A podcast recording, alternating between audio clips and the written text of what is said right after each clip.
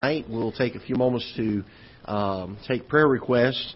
Uh, do be in prayer for the Casey family uh, in the homegoing of Miss Mary, and certainly for God's comfort and grace to be there. Uh, I do have uh, some uh, information on the arrangements. Uh, if I can find them here again, real quick. Give me just one moment. All right. Uh, let's see here. Okay. So uh, the uh, they'll have two viewings. Um, one of them will be next Friday night from four o'clock until eight o'clock at the Vineyard Funeral Home, and that'll be next Friday night. And then uh, they'll have another viewing uh, from a visitation from 9 a.m. until the time of the funeral services, which start at 10 a.m. Uh, at the Lighthouse Baptist Church, and that'll be on Saturday, March the 14th. So Friday evening and then Saturday morning before the service would be the two times of visitation. And the service being at 10 o'clock on Saturday morning at Lighthouse. Okay, yes, ma'am? Pardon me? Uh, that's what it says. Oh, I'm sorry. Nope, I apologize. I I read uh, Brother Pyatt's doing the service from Lighthouse. I'm sorry. It is Faith Baptist Church in Festus, so the big church there on Pounds Road. I apologize for that. Okay, so um, yeah, so that'll be and that'll be on Saturday morning. Pardon me. There is a gas station down that way. Yes. Okay, so four to eight on Friday at Vineyards, if you want to go to that visitation, and then on Saturday morning from nine to ten, with the funeral starting at ten uh, at Faith Baptist there on Pounds Road. Okay. All right. So that being said, then we'll take other requests. Yes, ma'am. Uh, not this coming. I'm sorry. It's on the eighth. Is that right? Well, let's see. What would that be? Uh, let me make sure I'm telling you right. Let's see what it says here. I'm sorry, March 13th. Okay, yeah. So it'd be next a week from this Friday. I was trying to read it in its small print here, so March 13th, uh, which is a week from this Friday. Yes, would be Friday night. Okay. Should I just read it straight the way it says? now we got everybody confused. All right, I'm going to read it just the way he has it worded here. All right, if I can see it, I can't get it to turn.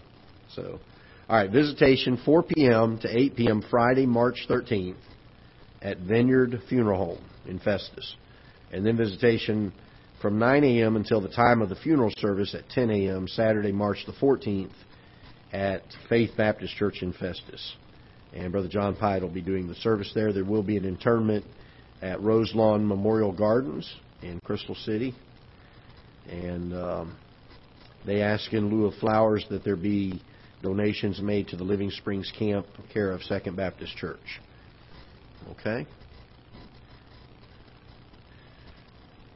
All right. Yes, ma'am. um, let me let me try to get a hold of Brother John tomorrow and see if that's. I'm sure that's something their church is going to probably do, but if if they needed some help, I could certainly check on that. Sure, absolutely. All right, so I'll check on that tomorrow, and uh, I'll let. Uh, well, we'll have time, so I can I can announce that Sunday if we need to do that. So that'll work out. Okay. All right. now we got all that taken care of.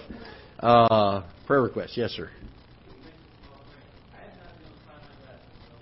Okay. Okay. All right. So pray for Brother Keith's glasses. Yes, ma'am. Yes, Jesse Bucklew has pneumonia, and uh, talked to Miss Mary. Texted Miss Mary about an hour, a couple hours ago. She said he has a touch of pneumonia. Uh, the doctors have given him antibiotics, and he's resting at home. He is doing better, but it's still not over everything. So continue to pray for him. Uh, with his he has a heart condition. A lot of people don't know that, and so anything that like this nature is uh, very serious for him. Uh, he has a real difficult time with it. So pray for that. Uh, and yes, ma'am. Yes, pray for the folks that got hit with the bad tornado in Tennessee. Also, uh, Miss Linda Craig's uh, daughter texted me just about 15 minutes before I came over here, and she's been in urgent care most of the day with uh, uh, low oxygen levels, and they can't get them up, and so now they're they were calling an ambulance at the time that uh, right before the service to take her over to Jefferson, and then just long enough to stabilize her and get her up to one of the bigger hospitals up in the city. I can't remember which one. Which one? To uh, one of the big hospitals up in. Let me see if I can get that one for you too. Where would we be without uh, our notes here? uh, taking her up to Barnes. So as soon as they get her stable at, at Jefferson, she'll be going up to Barnes. Okay. So keep her in prayer. Uh, she's been there most of the afternoon this afternoon. They've been trying to give her some breathing treatments and help her with that. So uh, pray for that. Yes, ma'am, Miss Donna. Uh, as of Sunday, she was still in the hospital. Uh, last time I saw her, which uh, was the end of last week, she was sitting up in bed doing really well and ready to go home, really. But uh, I think they're trying to keep her for some observation. They may, uh, I don't know, because she didn't know a whole lot of what they were doing, but they may have been trying to maybe move her surgery while she was in the hospital, maybe to go ahead and do that or something. I don't know. Uh, Miss Sandy, yes, ma'am. I'm sorry, you're, you're looking at me like.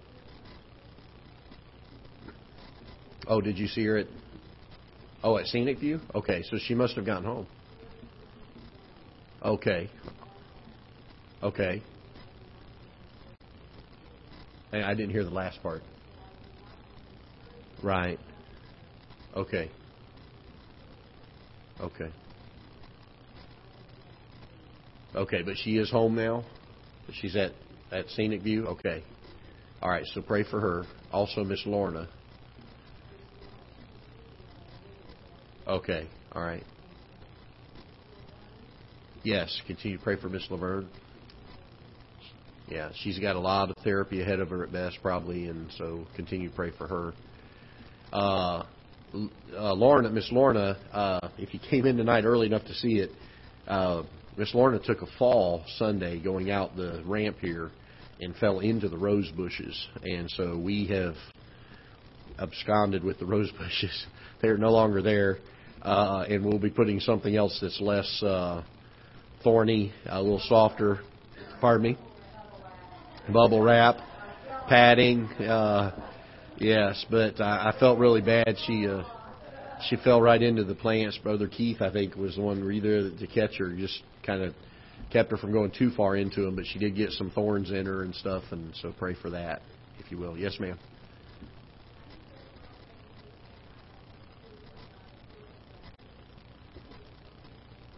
Okay. All right. Okay. All right. So pray for Miss Donna's family. Yes, ma'am.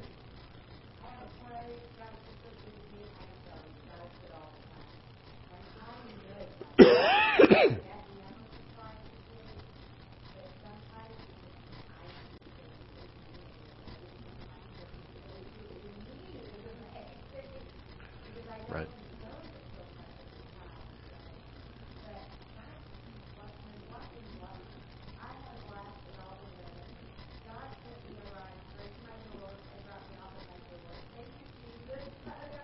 Right. Well, good. Okay. Here at Mercy. Okay. All right.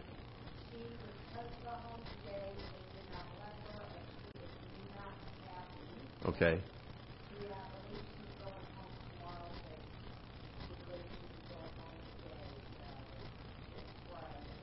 Okay. All right. Okay.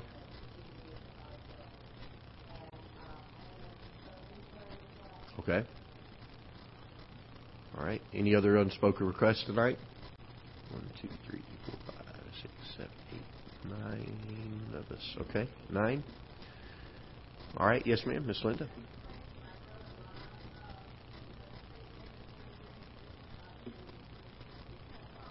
Okay.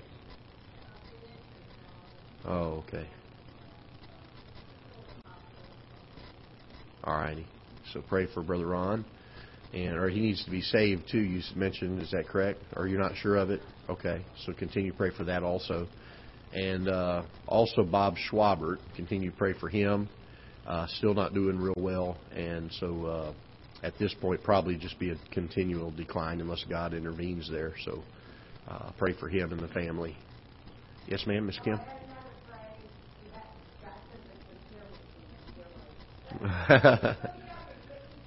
there you go. Very good. Miss Sandy?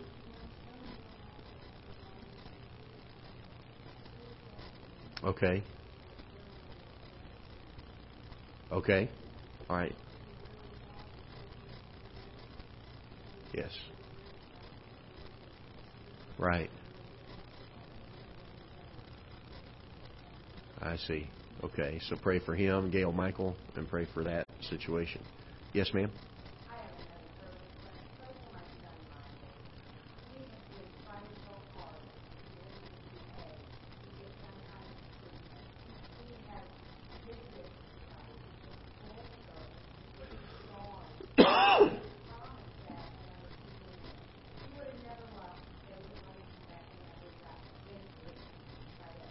Right.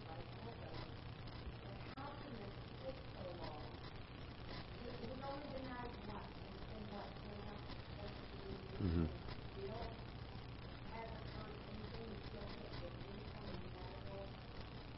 Okay.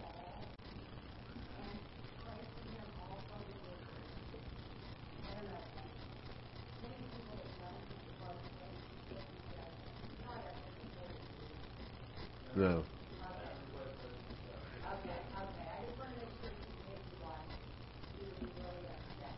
Sure. Okay.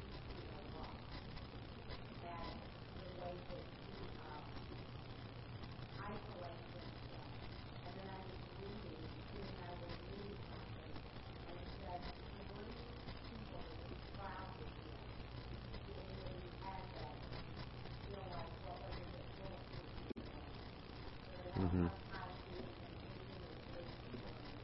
Okay.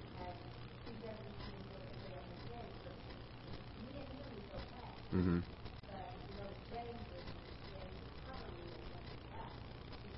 Okay. Okay.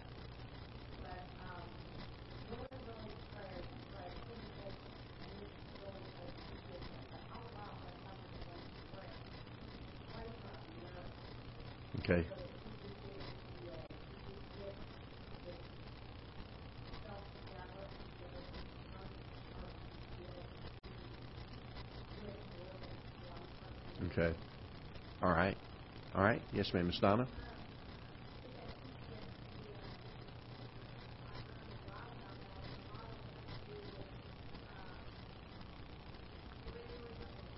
hmm Sure.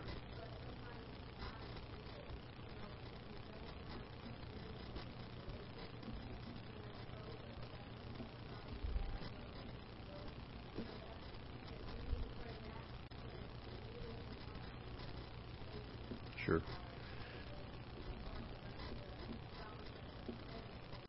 Sure.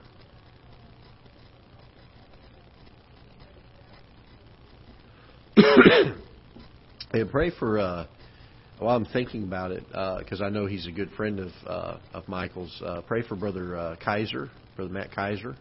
Uh, I'd found out a couple weeks ago that he resigned his church up here uh, because uh, apparently he has MS and it's uh, progressing, and uh, some other issues that were there. Uh, so pray for him. I don't know physically where he's at on some things, but uh, apparently it was significant enough that he felt that he needed to resign up there. So pray for him, and of course the church as they uh, look for a pastor, and uh, so pray for uh, that situation.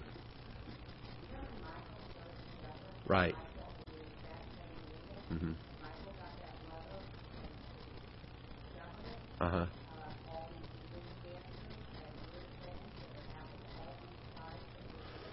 huh. I don't know. I, but we do. We certainly. I don't know enough information. I'll try to find out some more. But yeah. Mm-hmm. Sure. Sure. Right. We'll continue to pray for him because I know uh, he and Michael had served together too, and, and he's got some physical problems also. So continue to pray for him. All right. Anything else? Okay. Yes, ma'am. Miss Kimmy. Oh, okay. Good. Praise the Lord for that. Absolutely. All right. Jonathan? Yes, pray for my sister. Uh, I've mentioned a little bit about her. Um, got a call yesterday morning, and she had some blood work done, and they found some abnormalities, and um, believe it to be a tumor. Uh, they've not found the tumor yet, uh, but she has a lot of symptoms that my dad had uh, when he got pancreatic cancer, and so we're very concerned about that as a family. They're uh, fairly certain it is a tumor. They uh, do not know yet if it's a, cancerous one or not, but uh, the fact that the blood work was not right uh, leads us gives us cause for concern. And so, if you can keep her in prayer, uh, her la- her name is Leanne Britton, B R I T T O N, Leanne Britton, and she's had a lot of pain with this. So it's uh, been a, a very distressful time for her. Uh, a lot of distress and uh, the pain and the trying to to get through and cope with just day to day stuff. So pray for her if you would. And Jonathan, I don't know why. For some reason, I sound like I'm really. Am I quiet tonight?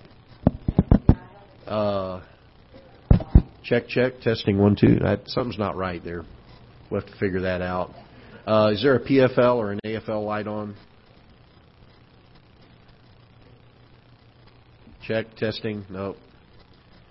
I don't hear it. It's I can't hardly hear myself up here, and that's unusual. Good. There we go. Is that getting better? Testing one, two. That's perfect. oh, that's it. Let's pray. And go home now. Uh, all right. That sounds a little better. Okay, I appreciate it. So yeah, for some reason it just sounded. It didn't sound right to me tonight. Everything sounded quiet. So, all right. We're going to be looking for a new deacon, by the way. Uh, just be. so, anyway, all right. Uh, also, be praying. We got a couple of decisions to make for the church, and uh, we've got an opportunity to uh, uh, change our lease on our copy equipment downstairs, which we had mentioned in our business meeting. We were going to be uh, looking into, and uh, he came back today. They'll give us a newer, better machine with more copies included for less money. So uh, that's a really good opportunity for our church to save some money throughout the year. Uh, initially, it'll be forty dollars of savings, but uh, we paid some overages in clicks this year, and uh, that's when you don't you have to pay per copy because you've exceeded what you had in your package. So he was able to increase uh, our volume, so we don't have to pay those overages anymore. So it should result to probably a hundred or two hundred dollars in savings uh, over the year uh, for each of the next three years. So we praise the Lord for that. And it doesn't sound like a lot, but every every dime counts and every every dollar matters. So uh, we praise the Lord for that um, that uh, opportunity. And uh, I've got brother Wayne looking over the lease now, and uh, brother Randy will look over it on Sunday, and then we'll uh, let you know at uh, Sunday morning kind of how things are on that and what we're going to end up doing there. Uh, but um, a good way for us to to be a little better stewards, I think, in that area. So we praise the Lord for an answer to prayer. All right, anything else? Okay, let's go to the Lord in prayer. Father, we are thankful for the opportunity to come to you tonight and to meet together. Lord, what a joy it is to be around your people and to have the time of fellowship. And uh, then, Lord, Lord, we're thankful for the privilege that we have to call you our Father, uh, to know that uh, you are able to uh, and that you give us the right to come to you, that you're able to hear us and answer our prayers. And so, Father, we've come to you tonight. We've brought the burdens that you've asked us to bring to you, and we've uh, asked for the grace to be able to lay them at your feet and allow your will to be done. And Lord, many of our folks that are sick, we think of Miss Linda Craig tonight and what's going on there, and, and right now, in, in uh, just in, in uh, uh, a situation where we need you to intervene on her behalf and uh, allow her oxygen levels to come back up and for her to be able to breathe well. Uh, give the doctors wisdom and skill. We pray for Brother Bob Schwabert tonight, and we didn't mention Miss June tonight, but continue to pray for her and the uh, the uh, testing that she's going through right now for some things that they're concerned about. Uh, we think of my sister tonight, and uh, certainly the uh, concern we have as a family with uh, the tumor and uh, the things that they're concerned with. Uh, then, Father, for uh, Miss Laverne tonight, and Lord, she's been through an awful lot in this uh, surgery and trying to go through therapy and rehab, and uh, pray that you'll continue to bless there. We think of Miss uh, Carol Dow tonight and uh, the physical problems that she's going through. We pray that you'll give her grace and the strength to go through it. Uh, that again, the doctors will be able to treat and, and deal well with her. Uh, and then, uh, Lord, for Miss Cordia and uh, Miss Lorna, both of them over at uh, uh, Scenic View, and uh, Lord, we know the uh, distress that uh, Miss Cordia is in with regards to the surgery. And Lord, I pray that you would either heal or give great grace and great peace uh, that would allow her to be able to endure the surgery. And so, Father, we pray that you would bless there. We think of uh, Gail Michael. Uh, we think of uh, Miss Linda's brother Ron, that you would bless in that situation. And, Lord, many others. We think of Michael tonight. And, uh, Lord, that you would bless him. Give uh, grace and comfort and peace where it's needed.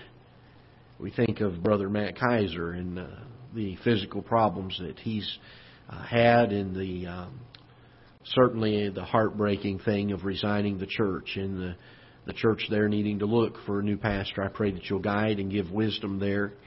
Bless Brother Matt and Miss Kaiser as they uh, uh, pray for what you would have for them in the future, and that you would strengthen them uh, we pray for Brother Keith, and Lord, I know it sounds like a small thing, but uh, needing some glasses, and uh, Lord, how important that is to him, and I pray that you'd help them either to be found or to provide some new ones for him, and that uh, that that situation would be taken care of. We think of uh, Miss Donna's family tonight and uh, the situation, the things that are going on there. We don't know all of the things that are happening, but Lord, you do, and we pray for your will to be done and guidance to be uh, given, that their hearts will be given to you. Uh, Lord, we do pray for direction in our church and that you would guide us and direct us and lead us, help us to be sensitive to what you would want us to do, that we would be confident and know of your will in what you would want for us to pursue in the uh, upcoming days. And Lord, as we study about uh, uh, leading people to Christ and being better equipped and having the the resources and tools at our hands to be able to uh, understand the people that we're talking to, to be able to communicate uh, well with them. Lord, most importantly, we ask that your Holy Spirit would go before us and empower us and work in the hearts of those that we will speak to and that uh, you would draw them to you, that you'd give us opportunity and help us to be aware of those times and those opportunities to share the gospel. And so, Lord, we do ask that you would guide and direct in all of these things. Lord, others that have unspoken requests tonight, that you would bless there. And Lord, the uh, blessings that were mentioned tonight, Lord, really, if we were to take the time to rejoice and give thanks for the blessings that you've provided to all of us this week, time would fail us.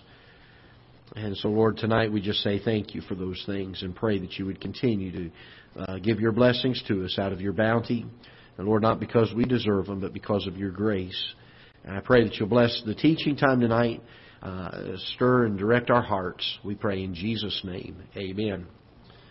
All right, let's take our Bibles, if you will. And we're going to start in Deuteronomy chapter number 18 again. We're going to try to finish the lesson from last week. Just by way of quick review, and by the way, uh, if you were not here last week, uh, to get the handout we gave out on the fruit of Joseph Smith. Would you raise your hand real quick, Brother Keith? Would you mind maybe? Uh, I've got uh, three or four more copies, I think, down here if you need one. the fruit of Joseph Smith. So uh, let me just back up real quick, give you a quick synopsis in a nutshell, a high level overview, if you will, uh, of um, what we're trying to accomplish in leading a Mormon to the Lord. Some great questions were asked a few weeks ago. Uh, one of them being a lot of the, the uh, Mormons that you will meet will probably be their missionaries that come to your door. Uh, you may meet some out in public, and that's fine if God opens the door for you to be able to talk with them. But uh, normally it's probably going to be one of the missionaries that knocks on your door. If that's the case, um, Brother Harold had brought up that the, up in his area they rotate them every six months uh, to a new area. And so uh, that being the case, um, it's important if you if you're able to open the dialogue with them and talk with them and, and have them give you time. Uh, it's important then that you reschedule more time with them if they're willing to. And uh, if you don't, uh, they may not get back around in that six month time, or at best maybe one other time. And we've we've explained all along the way with the Mormons, it's a lot of seed planting. It's just very small steps many times in in doing this. Uh, I am not discounting the power of God's Holy Spirit and His conviction. Uh, I certainly know that people can be saved the very first time uh, that you lead them to the Lord. However, uh, in studying about the Mormons, all of the ones without exception that I have studied, it took months and years of God working on their life in many cases for them to be brought out of the Mormon uh, movement and their beliefs. Uh, so there's two parts to what we're trying to do, very high level. If you go to the, the top part of the, the pyramid or the umbrella part of the what we're teaching here, everything else falls underneath this. There's two main things we're trying to accomplish. First, we're trying to get them to uh, uh, uh, understand the error of what they believe. And that's a hard one. That's a very, very difficult one because of the way they base truth. Uh, they believe that truth is truth because of a feeling that they have. It's hard to combat that, especially when something happened in their heart that I believe was a legitimate feeling, but the problem was it wasn't the Holy Spirit of God teaching them these things. It was uh, some other influences, perhaps from Satan and uh, some of his uh, ability to do some of that. The second thing we have to do is after we have caused them to uh, to uh, understand that what they believe is wrong, then they have to have something to believe in. Uh, the Bible and Jesus spoke about a man who had a demon cast out of him, and uh, the demon went and roamed the earth and didn't find a place to uh, to reside, and so he comes back to the man, and he finds the the house uh, swept and clean, and he brings seven other uh, demons with him, uh, even more powerful and more disastrous, and moves in. And so, what happens if we get the Mormon to the point of realizing that the Mormon faith is not right?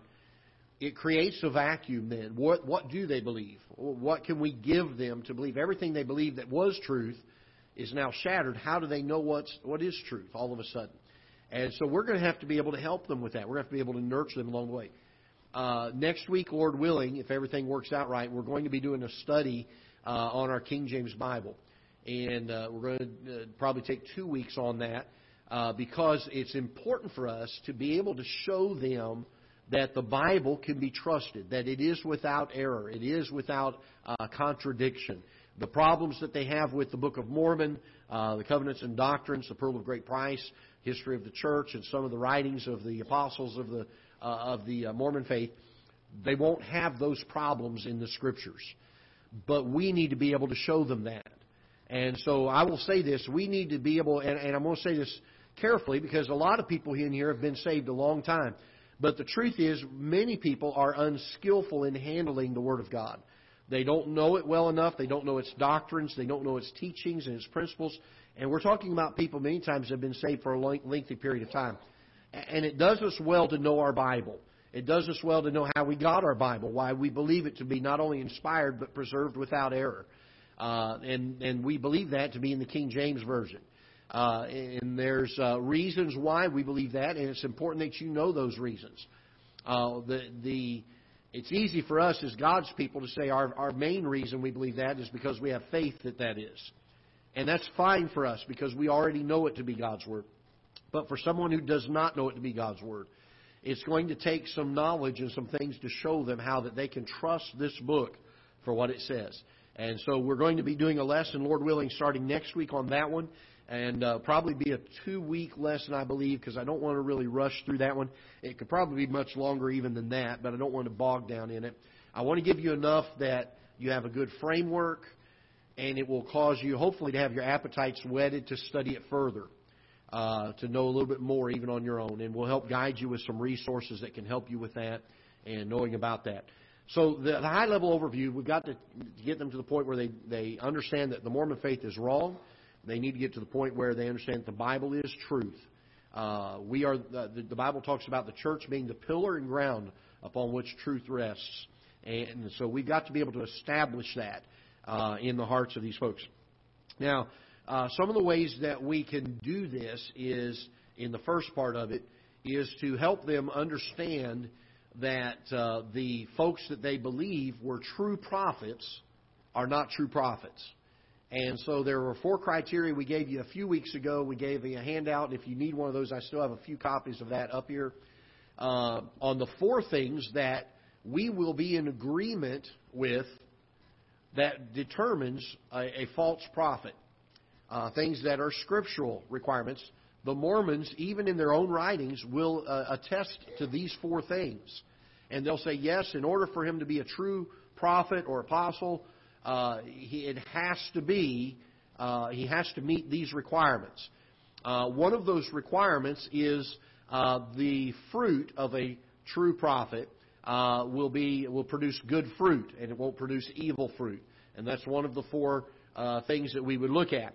and so last week we started dealing with the topic of excuse me of the fruit of Joseph Smith. Okay, so this is another uh, we've given you a handout, and we'll probably give you one or two more uh, of things that are in contradiction, things that don't make sense in the Book of Mormon, in the Doctrines and Covenants, things that will cause them to question the error of that. This is a, another type of um, uh, direction you can go, but again, as we've said so often before, we've got to be careful to do it in small bite sizes. Uh, if they feel a spirit of contention, they will leave and the conversation's over. We've lost the opportunity. So uh, be careful of that. I think we need to pray for the Holy Spirit to give us that discernment in talking with them, to know how far is too far, how how far is just far enough. And I do believe this. I believe the Holy Spirit will guide us in that. Uh, we will know when it's time for us to, to not bring any more to the table. Let them dwell on that and think on that and know about that. So I think that's very important that we're careful of those things. So we're dealing here with the third requirement of the four things that we gave about uh, a true, the test of a true prophet.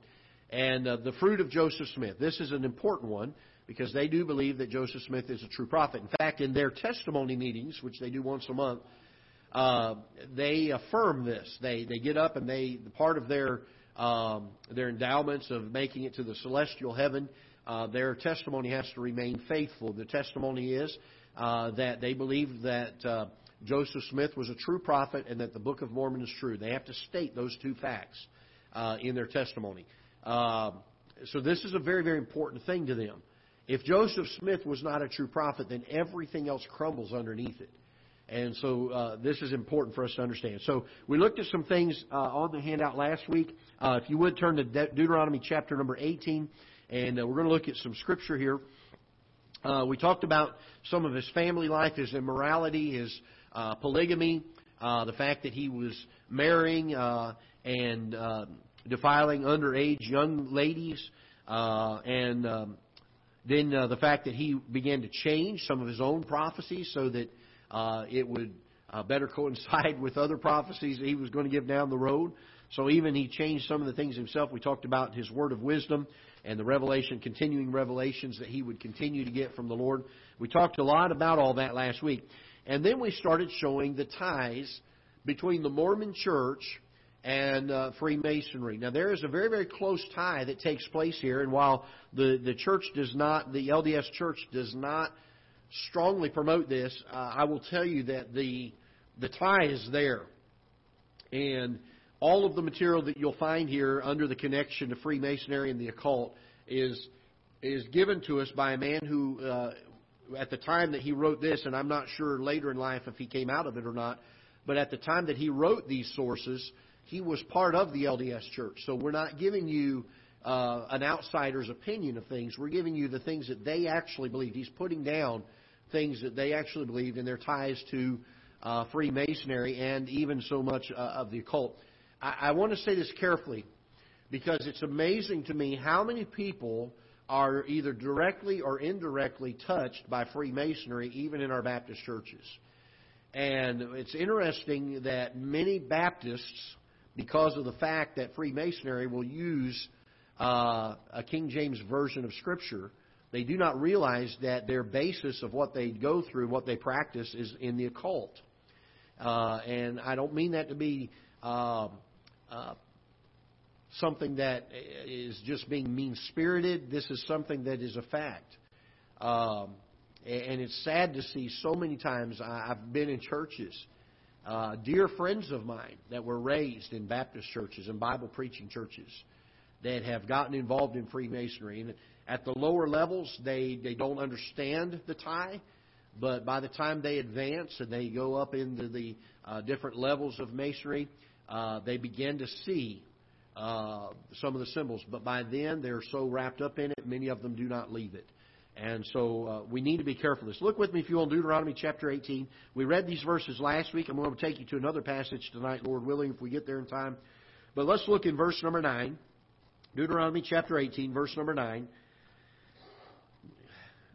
when thou art come, this is instructions that God is giving to the nation of Israel. He says, When thou art come into the land which the Lord thy God giveth thee, Thou shalt not learn to do after the abominations of those nations. And by the way, if there's any other verse of Scripture that's good about uh, how Christians ought to be separated from an ungodly world, this is a great verse.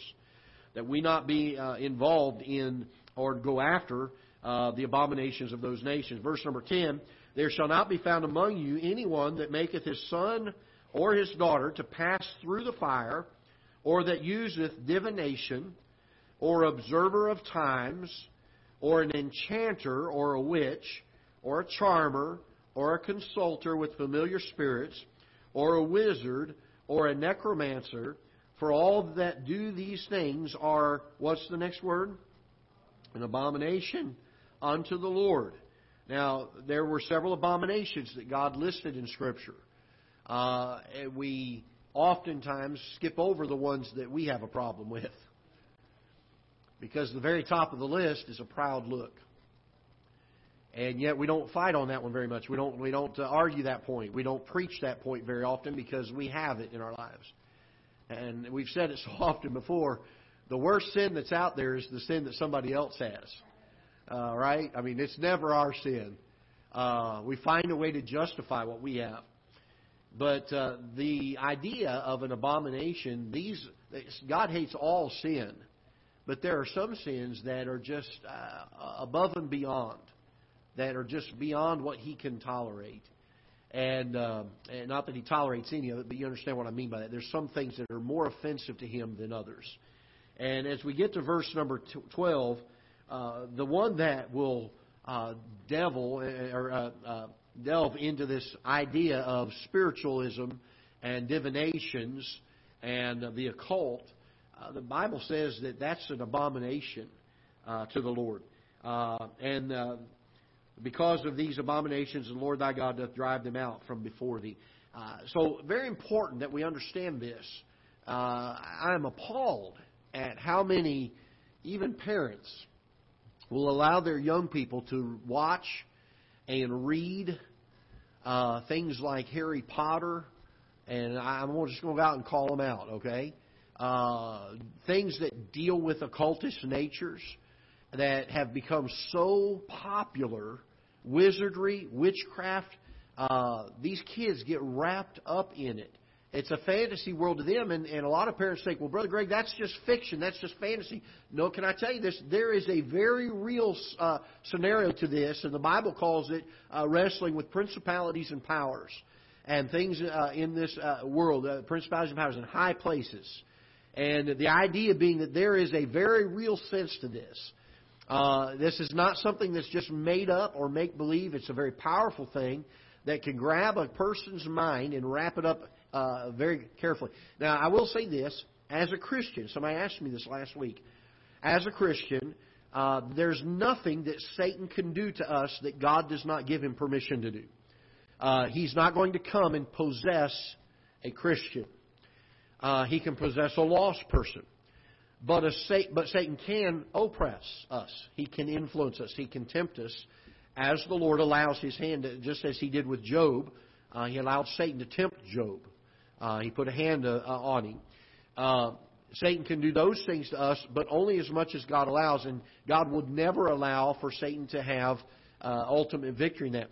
However, a Christian ought not, on the other side of that coin, give himself to these things either. And uh, because when we invite Satan in, uh, we we certainly open the door for that. And so we've got to be so careful of those things. All right, so let's take a look at this. I've given you a handout again. This is coming from uh, an LDS source. So uh, this is written by uh, a fellow by the name. Uh, see if I can get. Uh, I think this is from uh, Van Richard Van Wagner, if I remember correctly, uh, on the source. I'll, I'll have to double check that for you, make sure I get that for you. But uh, Mormonism's linked to the occult. Both Joseph Smith and his father uh, were uh, money seekers. They were uh, they looked into a seer stone uh, before they uh, developed the Mormon before Joseph Smith developed the Mormon uh, church. They would go out and uh, try to peer into a hat with a stone that was supposedly to show them where uh, treasures were buried, and then they would go and try to dig them up. Uh, the article tells us here uh, that they didn't make a whole lot of money doing that, as you can imagine. Uh, not a whole lot of things. But I've often wondered this, that Joseph Smith, throughout the course of his life, uh, let me put it this way. When I was a kid and I uh, used my imagination to play, I would use that for a period of time, but before long that got boring because nothing really was ever real about it. And so I would leave that and go on to something else that was imaginary. Joseph Smith never leaves the idea of the seer stone. Uh, this is just Greg Gregology here, okay? I'm going to give you First Gregolonians for a minute. I truly believe that there was something happening in that hat, either in his eyes or in his heart, for him to continue to hold to this throughout his entire life. Uh, if there was nothing to the seer stone in his mind, uh, because at a certain point he doesn't do it for gain, for monetary gain any longer, but he continues to use the seer stone. And can I tell you this? I, I certainly believe that Satan is able to appear to people in forms and visions and things that, that they are seeking and opening their heart to. And when they call out to that, that, that Satan is able to do those things. I've heard uh, from missionaries that have served on foreign mission fields that would tell you things that make your hair stand on end. It doesn't make mine because I don't have enough, but uh, in all honesty, they've seen with their own eyes things that are unexplainable. Folks, can I tell you this? Satan is nobody to mess with. Uh, I don't know why in the world we think that we can just kind of uh, live a laid back, careless uh, life of leisure in the Christian life when we have such a formidable foe that is seeking whom he may devour.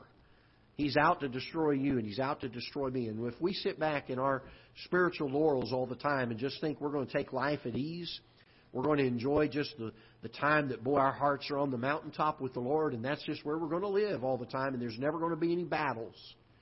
There's never going to be any things that we have to stand against. There's never going to be some things we have to uh, roll our sleeves up and dig into here spiritually. Then we are, we are vastly deceiving ourselves because Satan is certainly trying to destroy us. Uh, he's real. I don't want to give him more credit than he deserves. He doesn't do anything that God doesn't allow him to do. And aren't you glad that at the end of the day, when God is done with all of time, that Satan thinks he's going to get all these people together and fight God, and God's just going to speak the word, and Satan's going to be defeated. Satan doesn't have, the Bible says, greater is he that is in you than he that is in the world. I'm thankful that even though he is a powerful being, I'm not able to stand up to him, but I have someone inside of me who is. And that's what the Christian has. That's what we cling to for victory in the Christian life. Joseph Smith doesn't have these things. He certainly is, is holding to some things. I personally believe that there was something to the seer stone that literally would happen for him to, to continue to use it throughout his lifetime and not depart from it and, and choose some other thing to use. But he does. He goes into, uh, if you look on the back page there, connection to Freemasonry and the occult, Joseph's involvement in the occultism. Uh, he would uh, always be looking for treasure. Uh, he didn't make a whole lot of money. At one time, he was arrested uh, uh, for this. He was charged with the Vagrant Act, found guilty of this as a disorderly person. Uh, there wasn't any penalty made because it was probably his first time, uh, but he was dealing with this. It was something that back in that day uh, was looked at as a, a vagrant act, as a difficult thing, uh, uh, something that was uh, uh, not acceptable in the public society. Nowadays, it's it's lauded. Uh, our society follows after it wholeheartedly and doesn't have any worry about that. Uh, occultism, the sort of Mormonism. Shortly after this uh, money digging, he kept his seer stone, and this is what he uses supposedly to find uh, the golden tablets. Uh, he uses it later on to translate the Book of Mormon, supposedly letter by letter. And uh, so that's an important fact to a Mormon. Because if it was translated letter by letter and not phrase by phrase, where there could be a mistake writing it down, you can't make much of a mistake. If you miss a letter, you're still going to probably get the word right. It's important to know that, that they believe that it was translated letter by letter by looking at the seer stone, because when there's a problem with the Book of Mormon, they cannot come back and say, well, they just missed that word or they missed that phrase. It was given one letter at a time. And so that's another thing that can be well used uh, when, when you start showing uh, the problems with the Book of Mormon to a Mormon.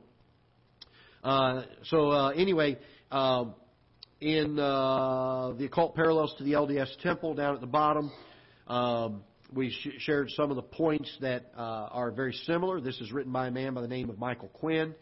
Um, they're revealed from God by God from the beginning. These are things that they hold to. Uh, they place an emphasis on the worthiness of the initiates.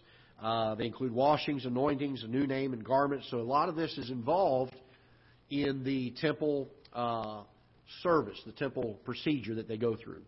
Uh, there are lesser and greater rituals. Um, there, I didn't get to this point, and this is about where we left off last week. So I want to pick up here. They feature uh, this presentation of, of these rituals through drama. This is a requirement. Uh, I shared last week very carefully. Uh, there's a well-known television host that uh, several years ago did a uh, um, Man in the Moon presentation uh, on his television show. He's a well-known Mormon, and the reason being is Joseph Smith had a vision of uh, what he called the men in the Moon. And the men in the Moon were uh, uh, people that lived on the moon that dressed in Quaker outfits and of course, this was before space exploration, so uh, they didn't know any better. They thought that was part of it. Uh, again, another one of his prophecies. It wasn't true, but now they've made it an allegory, and so they use it as a, a symbolic thing rather than a literal thing. And now they're supposed to display this in uh, in drama. I noticed this on this fellow's uh, television show several years ago, and sat there and listened to a few moments of it and it teaches good moral values and things that are there, and it sounds really good until you realize that it's dealing with co- uh, uh, cosmology and the, uh, the study of the stars and the re- the worship of uh, the sun, moon, and stars. Um, and uh, they they use the word uh, God or Heavenly Father, but many times they're referring to heavenly bodies that are up there. Uh, now, I, just about a year or so ago, uh, was able to uh, turned a station on that uh, had the uh, Mormon Tabernacle Choir. Uh, I love listening to music, so I thought, well, I'm going to listen for a moment. They're certainly a great choir as far as their their music is concerned, their their sound is concerned. And I listened for a little while and realized and it was right around Christmas time. Realized that they were putting on a big drama performance, and once again, they brought up this guy of the Man in the Moon, and I, I'm scratching my head wondering what is this all about. I don't understand it. And lo and behold, this is all part of what they deal with. It has to be presented in a dramatic format to illustrate uh, the um, uh, where we've come from and, and, where we're able to go to, and as far as the celestial kingdoms. And they use the man in the moon as, as this uh, storyteller, if you will, for this dramatic production. Um, they use uh, prominent features of the sun, moon, and stars, key symbols. Again, a lot of this uh, the, the Freemasonry movement also uses. The purpose of the ritual is to assist mortals to attain godhood. And so this is part of their endowments. This is part of what they use to get to the celestial kingdom. They employ titles, offices of prophets, priests, and kings to those in leadership. And after presenting this material, uh, this fellow named Quinn comments to be sure Masonic rituals also shared some similarities with the ancient mysteries but these were not linked to any concept of heavenly ascent, which was fundamental to both the occult mysteries and to the Mormon endowment. Therefore, what similarities may, possess, may exist between Freemasonry and Mormonism seem more appropriately to be regarded as superficial, whereas the ancient occult mysteries in the Mormon endowment manifest both philosophical and structural kinship. and so, while on the surface, the ties of Freemasonry and the LDS Church seem to be just superficial, just double using of symbols, the truth is they both have their roots in ancient occultism. And um, again, this is coming from a fellow who uh, has been there. He's been a part of that movement. Uh, if you go to any of the Mormon tabernacle or temples that are in the United States, I think they have 12 of them right now in the United States, if I'm not mistaken. And you look at them. In fact, you can get you can go online and get pictures of them uh, on, through uh, a Google search or something along those lines. And you look up at the architecture, beautiful buildings, but you will find the Masonic symbols up there. You'll find stars, an upside down star usually, uh, which also is symbolic of a, of a satanic ritual or an occult ritual of, an, of a goat head. Uh, they have uh, crescent moons. They have a field of stars. They have all of these things.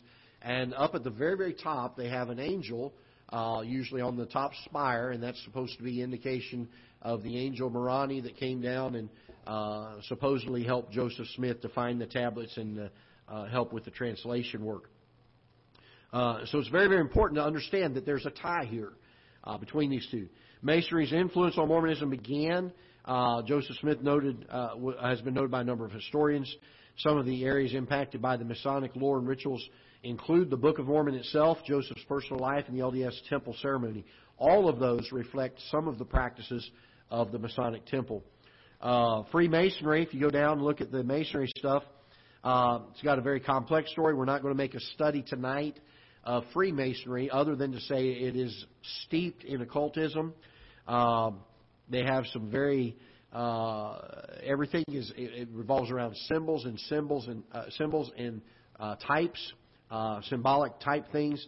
Um, so they have literal symbols that represent other things, and and you can maybe one of these days we'll deal with uh, dealing with Freemasons as well down the road uh, because that is such a, uh, a difficult one. Joseph's personal involvement in Freemasonry, uh, many of the saints, the early uh, Saint LDS church folks were Masons. Joseph's brother Hyrum, uh, Heber Kimball, Elijah Fordham, uh, Newel Whitney, uh, James Adams, John C. Bennett were the acquiescence of the prophet.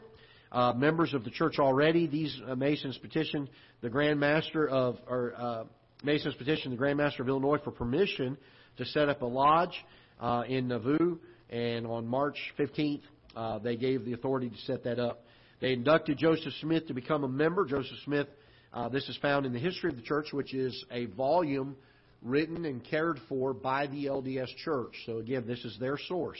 In volume 4, page 551, under the date of March 15th, it reads, In the evening I received the first degree in Freemasonry in the uh, Nauvoo Lodge assembled in my general business office. The record for the next day reads, I was in the Masonic Lodge and rose to the sublime degree.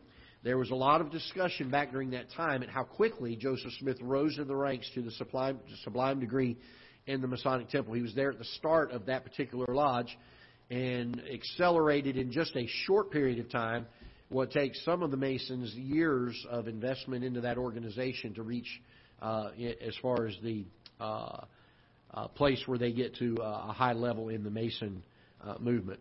Um, how did his membership affect the development of the Mormon Church? Well, most significant area appears to be the development of the temple ceremonies. Now, temple ceremonies are very, very secretive. They're not supposed to be divulged what goes on in there. You cannot walk into a temple uh, there are uh, 12 of the temples around the country. Uh, you cannot walk into the temple unless you have what's called a temple recommendation. Even if you're a good standing Mormon, uh, you have to have a, what's called a temple recommendation by your stake president and uh, some of the other uh, guys that are in authority. Uh, they have to come together on a panel and give you. Uh, they have to look at your life, your uh, testimony that they call it, uh, the fact that you've uh, uh, held faithful to the Mormon Church uh, they you have to have that recommendation to even go into the temple, and that's where you get baptized. So uh, if you are not baptized in the temple, if you're not married in one of the Mormon temples, then you don't make it to the celestial heaven. So this is a big thing for the Mormons. And what takes place inside that that uh, Mormon ceremony, in a large part, is is the same things that take place uh, in the Masonic Lodge. All right, I'm going to take a, a break there. We're going to come back next week, but I do want you before we go, I want to read one other passage of Scripture to you, and uh, was going to get to this. I'll let you think on it this week, and then we'll deal with it next week uh, when we come back. First Samuel chapter number 28. First Samuel chapter number 28.